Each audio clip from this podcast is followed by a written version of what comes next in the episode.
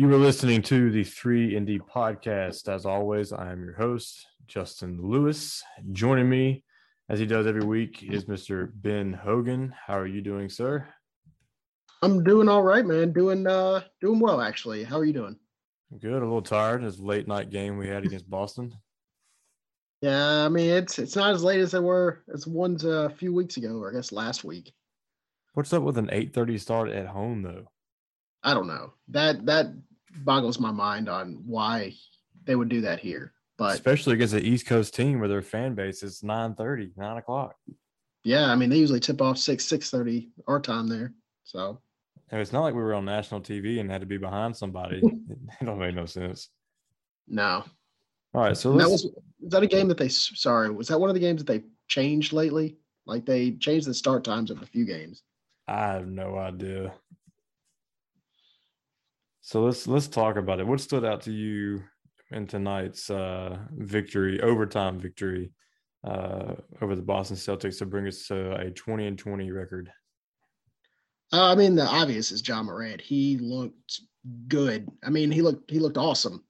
Uh, good's an understatement. Uh, we haven't seen that a lot lately in these past, pretty much since the All Star break. I mean, we we got a glimpse of it before the All Star break, and then after that, it hadn't been much. Uh, he's been inconsistent, and it didn't seem he's been as confident uh, as he was tonight. He just seemed in his own element. He seemed like the best player on the floor, and you know we see him as a lot as like the most athletic or biggest highlight. But tonight he just looked like the best player on the floor, which was awesome to see. I know yeah. that Boston had a few players out, but still, it was awesome to see. Speaking of highlight, what what was that alley oop that he did, man? That was nuts.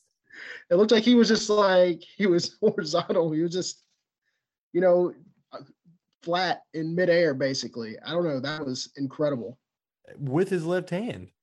Yeah. So for me, after he missed a dunk, that was an easy one. Yeah, he was trying to go crazy on the on a poster, but he shouldn't have. He could just put that one in easy. Yeah, Ja was. I remember at one point in the game, I heard them say Ja had 24 and seven, and I was just like, hold up, he's got 24. It felt like a quiet 24, um, and he ended with 29. There's um, I think it was because maybe he was efficient and it wasn't like a bunch of threes. It's just him getting to the bucket and doing all kinds of witchcraft around the glass. Yeah, I mean he was he was what twelve of twenty five. He did shoot. uh He was one of five from three. I mean, not the best, but still, I mean, you really needed him to shoot that much tonight. It felt like you know. Um, that's what he's going to do to get him to play like that, that's fine. I mean, he was uh, he was dishing out the ball, nine assists. It's not like he was just throwing up shots. He was doing what he could, getting to the bucket, like you said, and uh, it was just it was it was a good job performance tonight. Yeah, it, I'm still not okay with Valanciunas only getting 10 shots when it's Daniel Theis or Robert Williams guarding him and he was shooting 70%. Um, that that can't continue. Um, I, would say the 25 shots and for Ja, 22 for Dillon is a little much. Um, but I mean, we won, so and that's the thing. Like, right. the tendency for fans and the media is to let stuff go, let it off the hook after a win. Here's something that I don't want to see Coach Jenkins get let off the hook for. I just wish somebody in the media would ask him point blank, why did you not play De'Anthony Melton to close the game when he was playing so well? Like, does that not just blow your mind? Uh, I was I was shocked. I, you know, we've discussed this. His end of the game rotations, late game rotations, fourth quarter rotations, whatever it is. It just, you know, he's had he's made bad rotations going into the fourth quarter as well as the end of them. I just don't know why. Yeah, Grayson had a nice big he had a big shot in overtime. Cool. But still, like I don't think they'd been in overtime if De'Anthony was in there to close the game out. I don't think that would have mattered. Or if um, your or if your end of game shot is not Ja Morant shooting a pull up three. well, you should know better with that. The analytics should tell you something about that if that's what you're using. Uh yeah, I, I don't understand it. It's just one of those questions that he has to answer, and no one asks him, he doesn't have to. So for me, like it's obvious you close with Ja and the way that Dillon was playing, although he had five fouls, um, he did have seven rebounds, seven assists, and two steals. Um, you leave Dillon in there. Valanciunas was a rebounding monster. He had 19 of them. Uh, but if you were worried about defense, Clarke had a had a you know a Brandon Clarke game, so he easily could have been in there. I think Justice Winslow uh, probably should have closed over Kyle.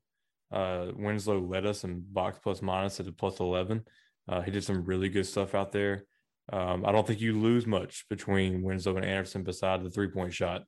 Um, Winslow hit the side of the freaking backboard on one of them. Um, but Desmond Bane, at one point in the second quarter scored 10 straight points for the Grizzlies. Um, he clearly had it going, but then for some reason lost.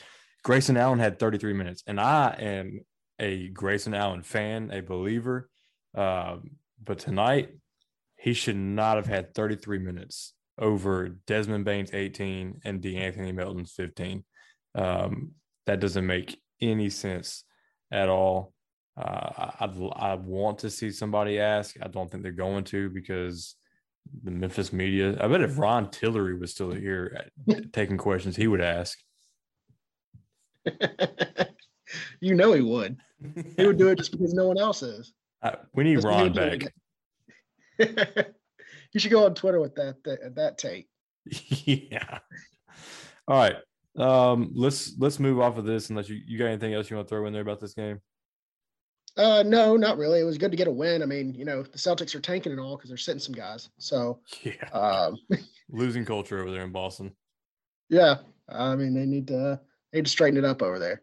Uh, and it was it was good. You you when you saw that Tatum was out, you you kind of thought you're like the Grizzlies have to get this one, and it was nice to see them get this one.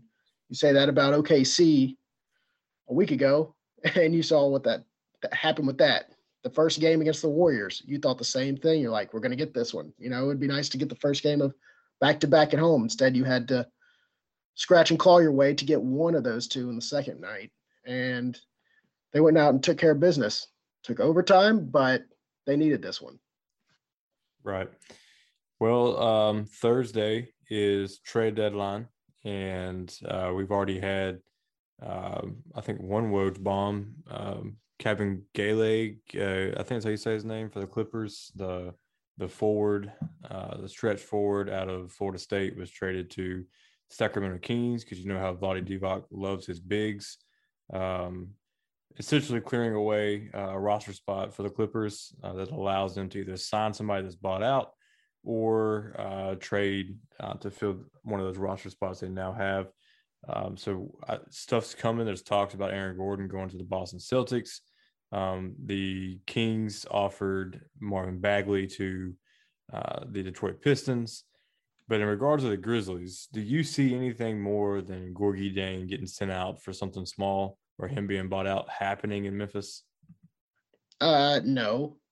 Uh, it's been I don't know. It's, they say when it's been way too quiet, that means something's happening. But I just think that nothing's happening right now. I think that that's basically what's going to come down to is they're gonna Gorgui is not going to be a member of the Grizzlies after the trade deadline, whether it's they've gotten rid of him or or like traded him or just let him go.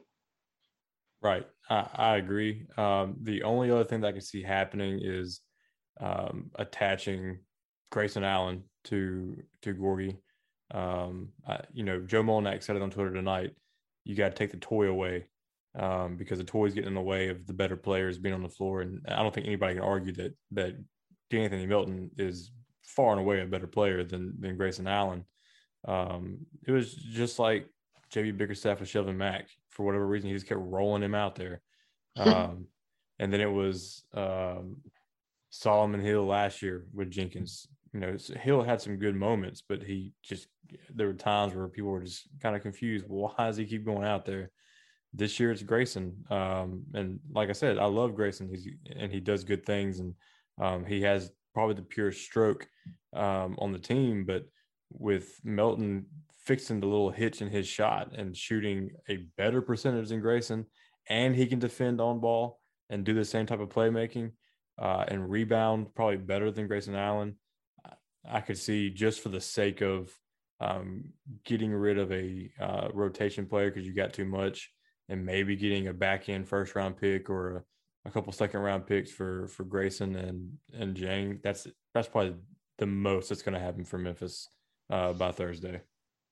Yeah, I mean, I I think they're pretty focused on doing what they can with what they have now, and maybe adding some assets down the line if if they can. Yeah, I don't expect anything too exciting out of Memphis Thursday, but let's get to something that is going to be exciting. Um, the bulk of our our episode tonight is uh, I came up with this idea for Grizzly Bear Blues to come up with a keeper list of guys that you'd want to build the future with um, around Ja and Jaren. So obviously, Ja and Jaren is not going to be on these list. Um, and the best part of this is that Ben has no idea what my list can, it looks like, and I have no idea what Ben's list look like.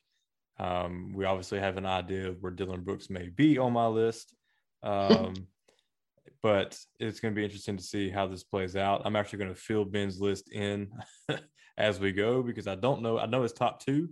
He knows my top two, but from there, um, we we really don't know. So for some for some context, Ben, um, outside of one crazy person, Clarke and Melton has been in everybody's top two.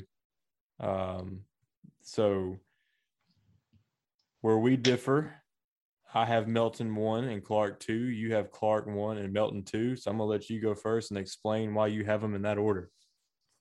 Uh, I just think uh, Clarke brings you more versatility to your lineups. I think you can roll him out there as a possibly even a three, four, or five at times, just depending on what type of lineup you want to run with. Uh, we've seen him play uh, some good minutes recently in the uh, in the five spot, and also it's you know I think he plays well next to Jaren. I know he'd come off the bench at times, but I just think he brings your uh, a lot of versatility to your lineup. He's athletic. He can score. Um, I think he just brings so many different things to the game to your lineup that I think that he's probably the good third wheel uh, to John Jaren. And those are all fair. Um, I think Clarke's versatility between three to five is is very true. Um, he does play well next to to Jaren, and and a lot of people believe that the future at the four and five is those two, or Clarke is your super six man uh, going forward. So here here's what I got from my reasoning. The NBA is a guard oriented league. And the Grizzlies for years have struggled uh, to have just consistent wing play um, outside of a point guard. Um, and Melton is starting to prove that he may be that player. Um, he has unreal wingspan for a guy his size. Uh, his, as I mentioned earlier, he's fixed the hitch in his shot. Um, so he's he's shooting it like 43% from deep right now. He's an excellent on-ball defender. Um, his his playmaking on ball can get better, but if you still got Ja and Tyus and, and Winslow on the roster, Melton's responsibilities on ball actually go down. And that, here's a kicker to why I put Melton over Clarke. A healthy Justice Winslow makes Clarke a little bit more expendable because in Miami, Winslow played some small ball five as well. Um, Winslow can defend and be interchangeable just like Clarke can. Um, he's not as explosive. Uh, he doesn't do the same things that Clarke does. But if we're talking about the switchability on defense, Winslow can bring that same thing. Um, but he also brings the playmaking and uh, a little bit better perimeter defense than than Clarke does. So with Winslow being healthy, um, I think that bumps Clarke down just below Melton for me. Um, so that that is who I have third on my list is Justice Winslow. Um, assuming that he stays healthy from here on out, I think he is the next piece behind those two that you'd want to use to build around John Jaren because of how versatile he is. Um, and his his on ball defense is so valuable. Um, and they they absolutely need that. Uh, they're going to need that stopper because I'm getting rid of the current stopper uh, if, if I had the chance. so Um, Does this affect your rankings? Is that is that how this is going? It's like Dillon Brooks last. So let me just go ahead and just he's not last. He's not last. I promise. I'm, to be honest, I'm looking at the list right now. Somebody actually has him as low as I do, so I'm not alone um, in in my thinking. And it doesn't seem like anybody has them in their top in their top three. So um, Yeah. maybe I, there's I some, not. some GBB sobriety going on. Um, so who you have number three? I have Desmond Bane. Uh, he's a shooter, and the league is full of shooters, and that's what you need to do to win in this league now. And just like you know, you mentioned for things that the Grizzlies have had trouble with stability on the wing, they also don't really have had they haven't had a reliable three point shooter. I mean, we have guys that can catch on fire, and you know they'll make a bunch in a game, but we haven't had a consistent three point threat. And I just have a feeling like if you trade away Desmond Bane, he's going to turn into. I mean, he's already he already leads the rookies in three point percentage. You trade him away, he's going to be a top guy in the league from three point. You're going to be like, we had him the whole time. Like, why did we get rid of him? And I think that's why. And he's and he, and he looks like he's improving on his game too. And he looked really comfortable coming off the bench. Maybe he just isn't a starter, which is okay. He's a he can rookie, come off so the yeah. Well, yeah. And uh, if he can come off the bench and get you like 10 in a row, like he did today, you know, just quick points off the bench, that's what you want in a bench guy. You want a guy that can score a lot of points real quick while the starters are getting a quick, you know, quick rest. That's what you want in a guy. And that's what the Grizzlies have. Right. And so for a lot of those same reasons, I have Bane as my next guy, number four. Um, I love his shooting stroke. He showed tonight his ability to score off the ball and like he caught, you know, he hit like three float floaters. It's just contagious on the Grizzlies team. Um, he threw some some passes that were just like, okay, I, I didn't know you could do that. Um, the only thing that worries me with him defensively is his wingspan. Um, he's built a little awkwardly uh, to me. It just I just feel like I'm watching like a fullback out there or a linebacker. I say he's got he's got broad shoulders, you know. Yeah. yeah. Um, and so I, I'm not sure what his ceiling is defensively. Um, so that's why I have him one spot um, behind Justice Winslow because for me, as a basketball coach myself, I value defense over offense. Um, if you can create turnovers and get stops, you can score on the break and do all that. Um, but Bane's shooting ability is why I have him at four. So, uh, who do you have following Bane?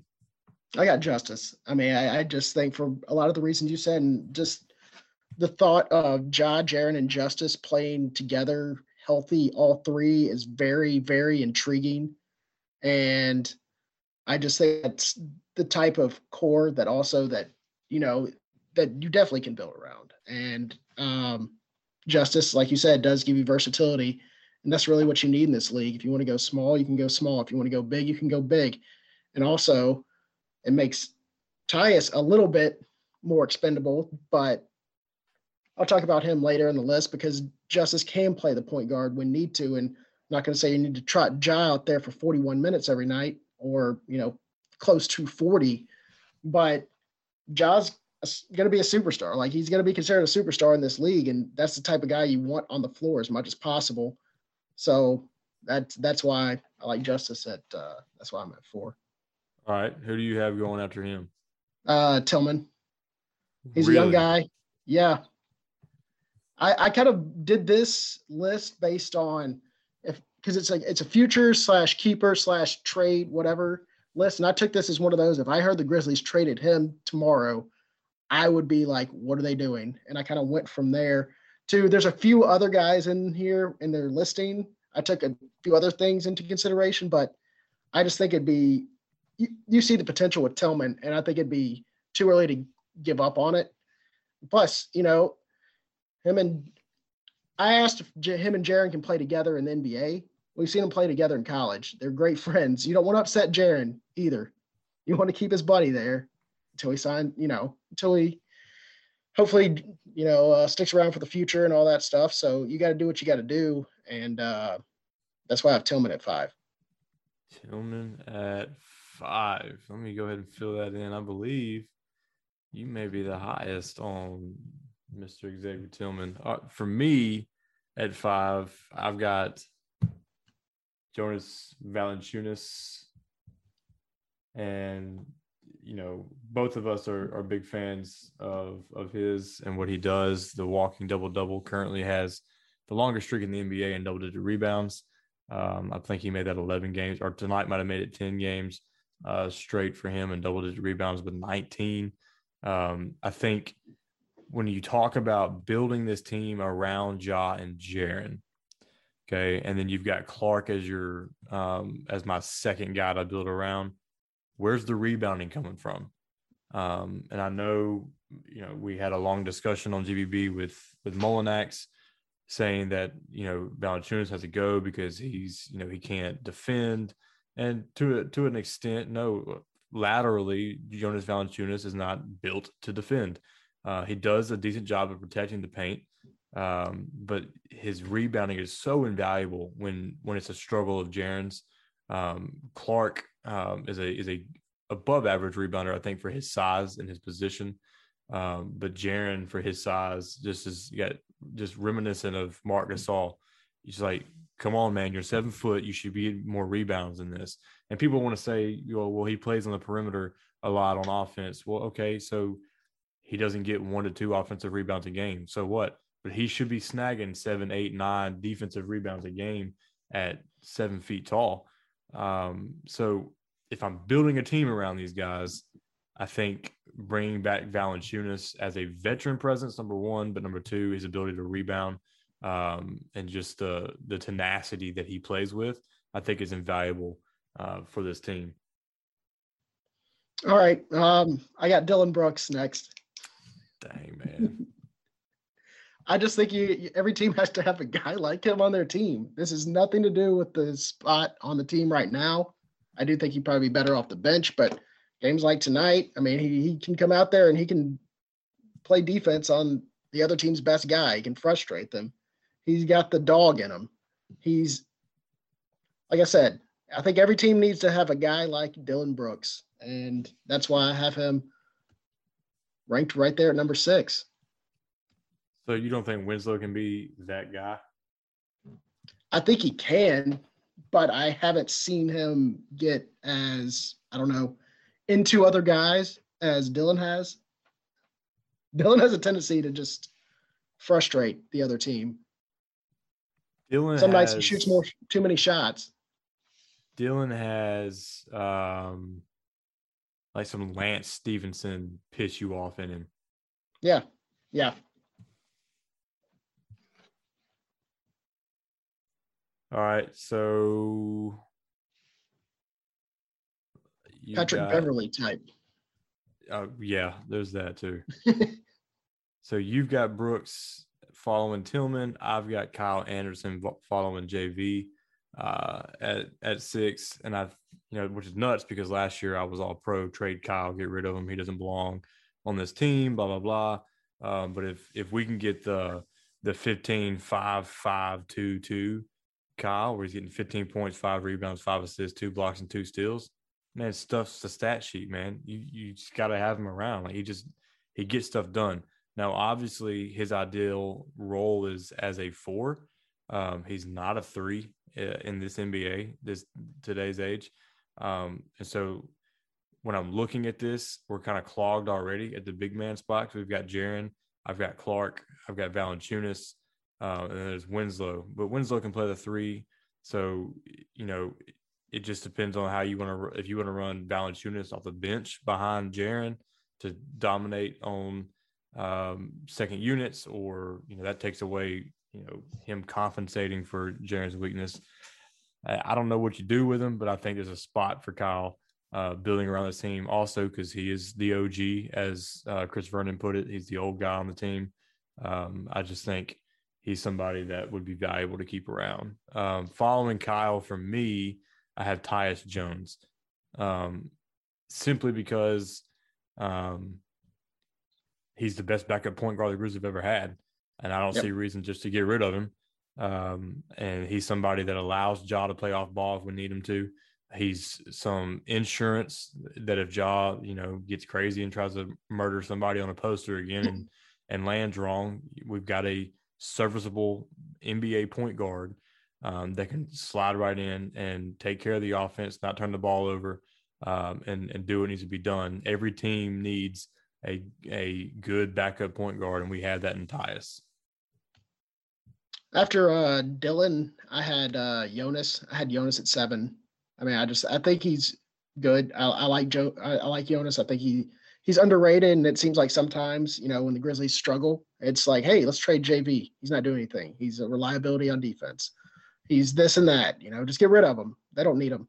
I, I think that's just very short sighted, as he gives you so much on the offensive end, uh, and he, he he's decent enough. I mean, he can match up with the big man down low. Most of them. Sometimes he struggles. I mean, we've seen that he struggled with the Lakers, but I, I think he's definitely has a place on the team and in their future. And I'd like to keep him around. And then I have Tyus at eight as well. I think that's where you had Tyus, right? Yeah. Yeah. So I got Tyus at eight for same reasons. You know, he's a backup point guard. He's the best one the Grizzlies have ever had.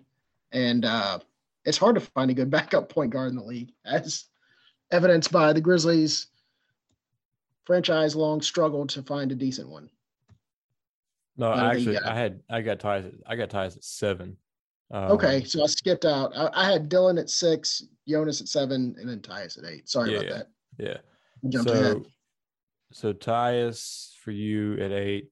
Um, that seven eight range uh, seems to be everybody's in kind of consensus there for for Tyus. JV's all over the board, man. Valanciunas ranges from two uh, to 12 on our list. Two uh, and tw- wow, that, yeah. that is that's a ridiculous range. Um, which is nuts. So luckily, I'm doing averages when it comes to the post that we're going to put out. Um, so I'm for right me, there in the middle. Yeah, we're uh, yeah, I, and it, for a while I was on the high end um, until we had I just had one submitted, um, and that one was different. So following Tyus. So for me at the A spot, I've got Grayson Allen. Um, just his playmaking, his ability to score the basket, his efficiency. Um, you know, I'd love to say that he doesn't hurt you on defense, and then he let Jeff Teague just blow by him multiple times tonight. So that kind of yeah. just defeats my case. Um, yeah, I think Grayson is is a, a guy that just makes winning plays. Um, he's a winner. Uh, he has been at every level. Um, he's you know what you're going to get from him. Uh, the only thing is is that if he's if he's off, don't know if you can leave him in the game. I mean, he hustles. I mean, he plays hard every game. There's there's no doubt about that. Um, it's just for somebody at his size, um, if he's not knocking down shots, uh, I think his value goes down a little bit. But we're at that point now in our keepers that, you know, there's only really one left on my list that you'd argue to put ahead of him. Um, but yeah, number nine for you. Grayson. You got Grayson right there. Yeah. I mean, I, I, but by this point, it's just kind of like, you know, I, I can explain a little bit, but he's kind of toward towards the bottom, and it's a lot of has to do with who he's taking minutes away from, mm-hmm. more or less. He's yeah. good he can if he gets hot, you know, he, he can go for 20 something points. If he's cold, he can go three of 13. It just depends on which one you're getting. And sometimes you're not getting much on the defensive end either. So inconsistency and then who he's taking minutes away from, pretty much why he's that low. Yeah, there's a there's a lot of uh Grayson at that eight to ten range, um, for sure. So not crazy there. All right. So my number nine is Dillon Brooks.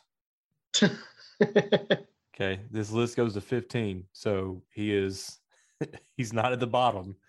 Um, but for me, going around this team and, and what I have available to me, um, I, I, prefer the the efficient scoring of De'Anthony Melton and Desmond Bane over Dillon on the wing, and I'll take and I'll trade off his defense for a combination of of Melton and Winslow, um, and even Kyle. I just think that unless he gets moved to a to a bench role, which I, don't know that this this coaching staff has the balls to do, um, his value to this team is not what it what it could be um, as a starter um, playing 35 minutes. I mean, even tonight, like we're impressed with him, but he still shot below 50%. His jumper, and I've said this a thousand times, and people want to say that I don't know what I'm talking about, but I, I know a thing or two, uh, you know, and I and I've coached for a few years now. Um, his form and his release is just hard to repeat. And until he's able to fix his release, he's not going to be a consistent shooter, period. And like tonight, the last three that he took, one of the things that we teach our shooters is to stay in your shot. Don't walk out of it. Shoot the shot, hold your release, and stand there until it goes through. And because if you if you're trying to run out, like you have to be elite, like Steph Curry elite, to be able to shoot the ball and then turn around and run off before it ever goes in. He's not elite. Okay. He needs to to do the right things on the court, uh, do the right things when shooting, uh, as far as it comes to form to to be more consistent. And until he is a consistent shooter, um, he will always be low on my list.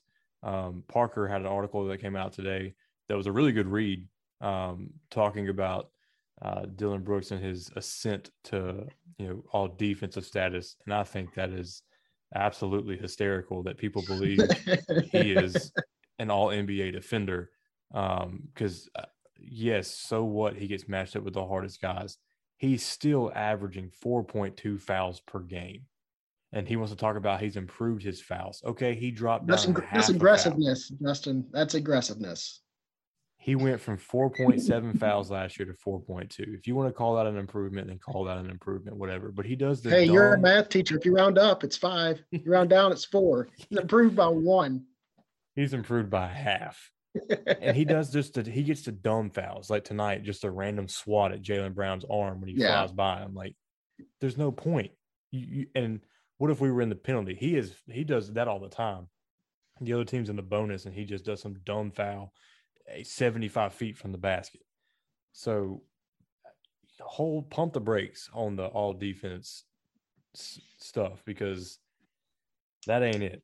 But I do encourage you to go check out the article that Parker wrote because it actually was a really good read. Um, very well done. Um, he he has a lot of good stuff in there on on Dillon. Um, so I've got Dillon at nine. Rounding out my top 10 is Xavier Tillman. Um, his, I don't like his mentality of shooting threes as much as he did, um, but he does rebound well. He defends well. Um, he's got a decent little mid range game. I just think for me, where's his growth going to come? Like, how much more can Tillman be than what he already is? So his low ceiling, I think, is why I have him so low on my list. That's understandable. I mean, I, I get that. I just I I still see uh, some potential. We had him play with Jaren. Um, of course, I had him at five, at ten. At ten, I have Kyle Anderson, and I have him this low, based solely on his trade value. It's never going to be higher than right now. That's the only reason I like him with the Grizzlies. I think he brings a lot to the table, but I do think that it's a small, small window to get anything for Kyle if you are going to trade him. Don't wait till the end of the season to trade him. I think you won't get as much. Uh, I just think that it'd be smart for the Grizzlies to kind of shop Kyle around, see what they can get, because I don't necessarily think that they think he's part of their future, uh, long-term future. I think once his contract's up, he's probably going to be gone, or he may find himself another spot, you know, with the with the team that he can finish his career off with. I don't know. He may want to stay in Memphis. I don't know, but I just think that if the Grizzlies want to get anything for Kyle Anderson, the window is small, and they would have to do it soon. So do you do you think at all there's a possibility that he's traded at the at the deadline? I don't think there's that much of a possibility. No. Um, I don't want him to be. Tra- I, I, I like watching him play, but I just think that if the Grizzlies are going to get anything for him right now, he's his trade value is never going to be higher. I, I, and I agree with that. Um, it's it's kind of like you know um, Tyreke year in Memphis. the way that he was playing. I would argue that that was probably the most valuable he ever was. Um, and we botched that whole situation. Um, yep. But I, I, think Kyle's in a similar boat. Um, this is the most valuable that he's ever been in his career and ever will be, I think. Um, not to say that he can't improve, um, but he is he's having a career year. Um, and there are teams that would love his playmaking, his defense, and his rebounding. Um, and so if there's, a, if there's a contender that's real serious on a, a very affordable contract, I, I would say the Grizzlies would listen to that. I don't think they'd be like, no, he's he's got to stay. He's part of our future at all. Who you got after Kyle? I got Tilly. Tilly. So now we're in the we're in the bottom five, and I mean, is, the, this is just personal preference at this point. Yeah, I mean, do you, want, uh, do you want me to just roll through them real quick? Yeah, roll through your bottom five. Okay, I got Tilly, Konchar, McDermott, Porter, and then I got Gorgui last, just because I kind of feel like he's already got one foot out the door. Even if he's not walking out the door, the Grizzlies are shoving him, and he's got one foot out.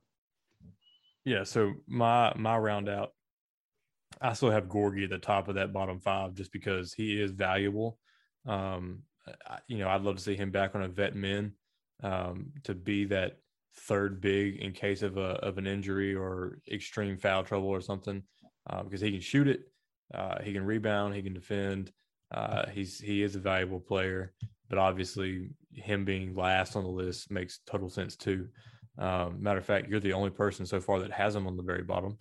Um, it's not over. Yeah, I, I would like him to stay on the team, but he's not playing at all. Right. Yeah. He's just out of the rotation unless Jonas gets injured. And right. then he'll pop up for 28 minutes or something like that. and he'll have a 2013 game. yeah, exactly. Um, I, then I got Tilly, Konchar, McDermott, uh, and Porter.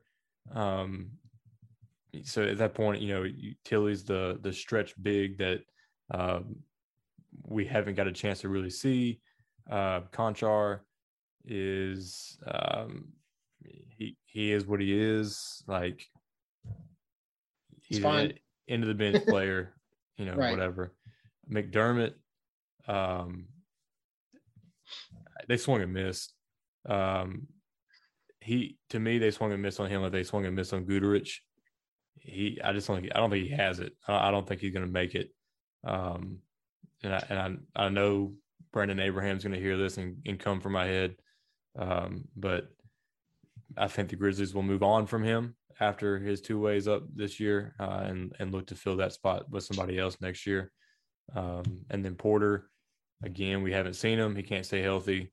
Um, so, yeah, I'd rather him be somebody else's project than the Grizzlies. Just kind of move on. I mean, well, yeah, especially when you've got so when you're looking at Porter and you've got Tilly, Tillman, and Clarke. Where's he going to play ever? Right. But I'm looking at a list that has Porter number seven. So, wow. I guess they know something we don't. I, well, they also have uh, Winslow 12th and uh, Valanciunas 14th. okay. so, sounds like you got a lot of stuff uh, to figure out there. Good thing I'm a math teacher and I can work out averages pretty quick. Yeah. Pull up the calculator. Yeah. All right. so uh speaking of numbers and math, let's uh let's wrap this thing up with some some bet the bear for this upcoming week. All right, Grizzlies have four road games this week. They have OKC on Wednesday, looking to get a little revenge on that. Then they got Utah back to back Friday and Saturday night, and then a week uh, from this past game against Boston, they got at Houston, who got their first win in what 21 games. Yep. They lost their previous 20. Yep. So congratulations to the Houston Rockets, finally getting back in the win column. Uh, it's been a rough go for them. Uh, OKC, they're 19 and 24 overall, 8, 11 and 1 against the spread at home, and they're 20, 22 and 1 on the over under. Uh, the one thing that I did notice is they've only been favored twice all season. When I was looking at OKC, they're 1 0 and 1 as the favorite this season. So when when they're the favorite, bet on them. Yeah, they're undefeated. but That's just crazy. And they have 19 wins. That is crazy. Um, Utah, they are 31 and 11. They're 14 3 and 1 against the spread at home. 2021 and 2021 and 1 on the over under. But uh, the good news is they are 2 and 6 against the spread in their last 8 games. Take that for what you will. I'm going to look at the 14 3 and 1 against the spread at home probably. And I don't know if I'll be betting the Bear Friday and Saturday night in Utah. I, I don't know if I want to bet against OKC. No, I, I don't know. I, I'll see what the line is. I mean, if Pikachu lights up again, I'm gonna be pissed. He's just he'll just love playing the Grizzlies because I don't he ain't done much since then, has he? no, Christopher Onion will not live it down with, with Kevin O'Connor if if Poku goes off again. And then and then Monday against Houston, they are 12 and 30, uh, 4 and 17 against the spread at home, uh, 16, 25 and 1 over under. I would give you the uh, the streaks they were on before tonight, but I mean they, they broke them all since they won. But still, as long as the the spread's under like eight, I think I'm comfortable with the Grizzlies. Yeah, but we're we're back into that territory of like we should have beat the Warriors and the Oklahoma City Thunder last time. Like I, don't know what to do with this team anymore. Like that is tough. That is the that is the tough part about it because it feels like when you're comfortable. I mean, I I put a decent coin on the uh, Oklahoma City game because I just felt comfortable with it after the way they've been playing, and then it was a G League gave me a team. dud, and I haven't touched it since. Well, yeah, because you wouldn't touch against the Heat. Right? Yeah. Exactly. Yeah. That it, it's crazy. It it's maddening. It- You're you're sitting there and you think it's one thing and then it's the next, and I still can't figure this team out. So what it sounds like is just do the opposite of what you think you should do, and you might win. Yeah. So I'm betting OKC, Grizzlies against Utah twice, and then Houston is I don't think that's going to pay off very well. You, may go 0 and 4 on that one. yeah. But the Grizzlies, you think two and two, legit?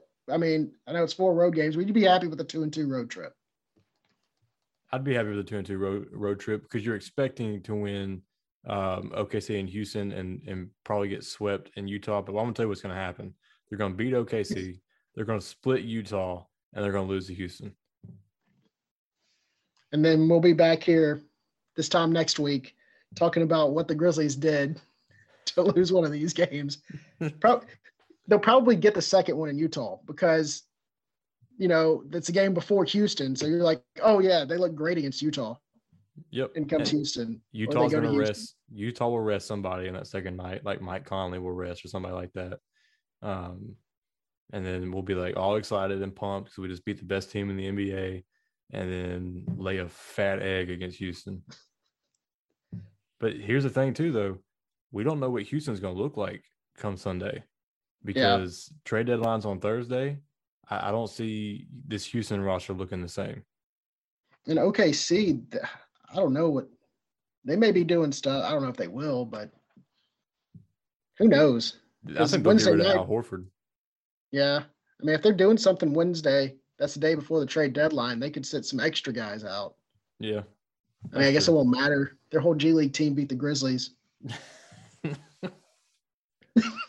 oh my gosh. What is it? Uh, the the blue? Yeah, the, yeah, I don't even know where they're from. They're just are they the OKC Blue? I think so. Oh. Dennis Lake, Yeah.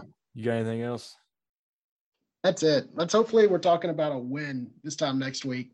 Because that'll that'll be bad. Yeah, it's not it's not fun hopping on here after a loss. No, especially if it's to a 12 and 30 Houston team that just snapped a 20 game losing streak. What time's that tip off? Does it say on there? Um, it take me a second to pull it up. Please be seven o'clock. Hold on one second. Sorry. I had it up uh, initially, but uh, I have everything written down in here, except for the game time, obviously. Uh, it's seven o'clock. Okay. They got uh, Thunder and Rockets are seven o'clock tips. Jazz both eight o'clock, but it's a Friday and Saturday night, so I'm probably not doing anything. You haven't learned yet that with a kid, it doesn't matter what night of the week is, you're you're going to be tired. Yeah, that's what I'm saying. Well, I'm probably not doing it. I'm not going out. Well, we ain't going nowhere. Got a kid and it's a pandemic, guy. Yeah. Options are limited. All right, man. Um, it's been fun. Uh, y'all look for that. Um, the keeper ranking article from Grizzly Bear Blues will be out on Wednesday. Kind of a trade deadline primer uh, for you guys, and I'm sure uh, the captain Joe Mullinax will have you a trade deadline primer as well uh, to get ready for the lots of no activity from from Memphis in their front office um, that we're expecting. Um, no bill on bill this year, I'm afraid. Hey, but we'll, we'll promise full coverage of the trade deadline on Grizzly Bear Blues. Yes, we will do that. If anything happens, we've got your back. All right. For Ben, I'm Justin. You can find this podcast on Twitter at 3D Pod. You can find him at Not the Golfer. You can find me at J underscore Timberfake underscore. And make sure you follow Grizzly Bear Blues at SBN Grizzlies and check out our other podcast on the network, the starting five, the core four, and GBB Live. Until next time.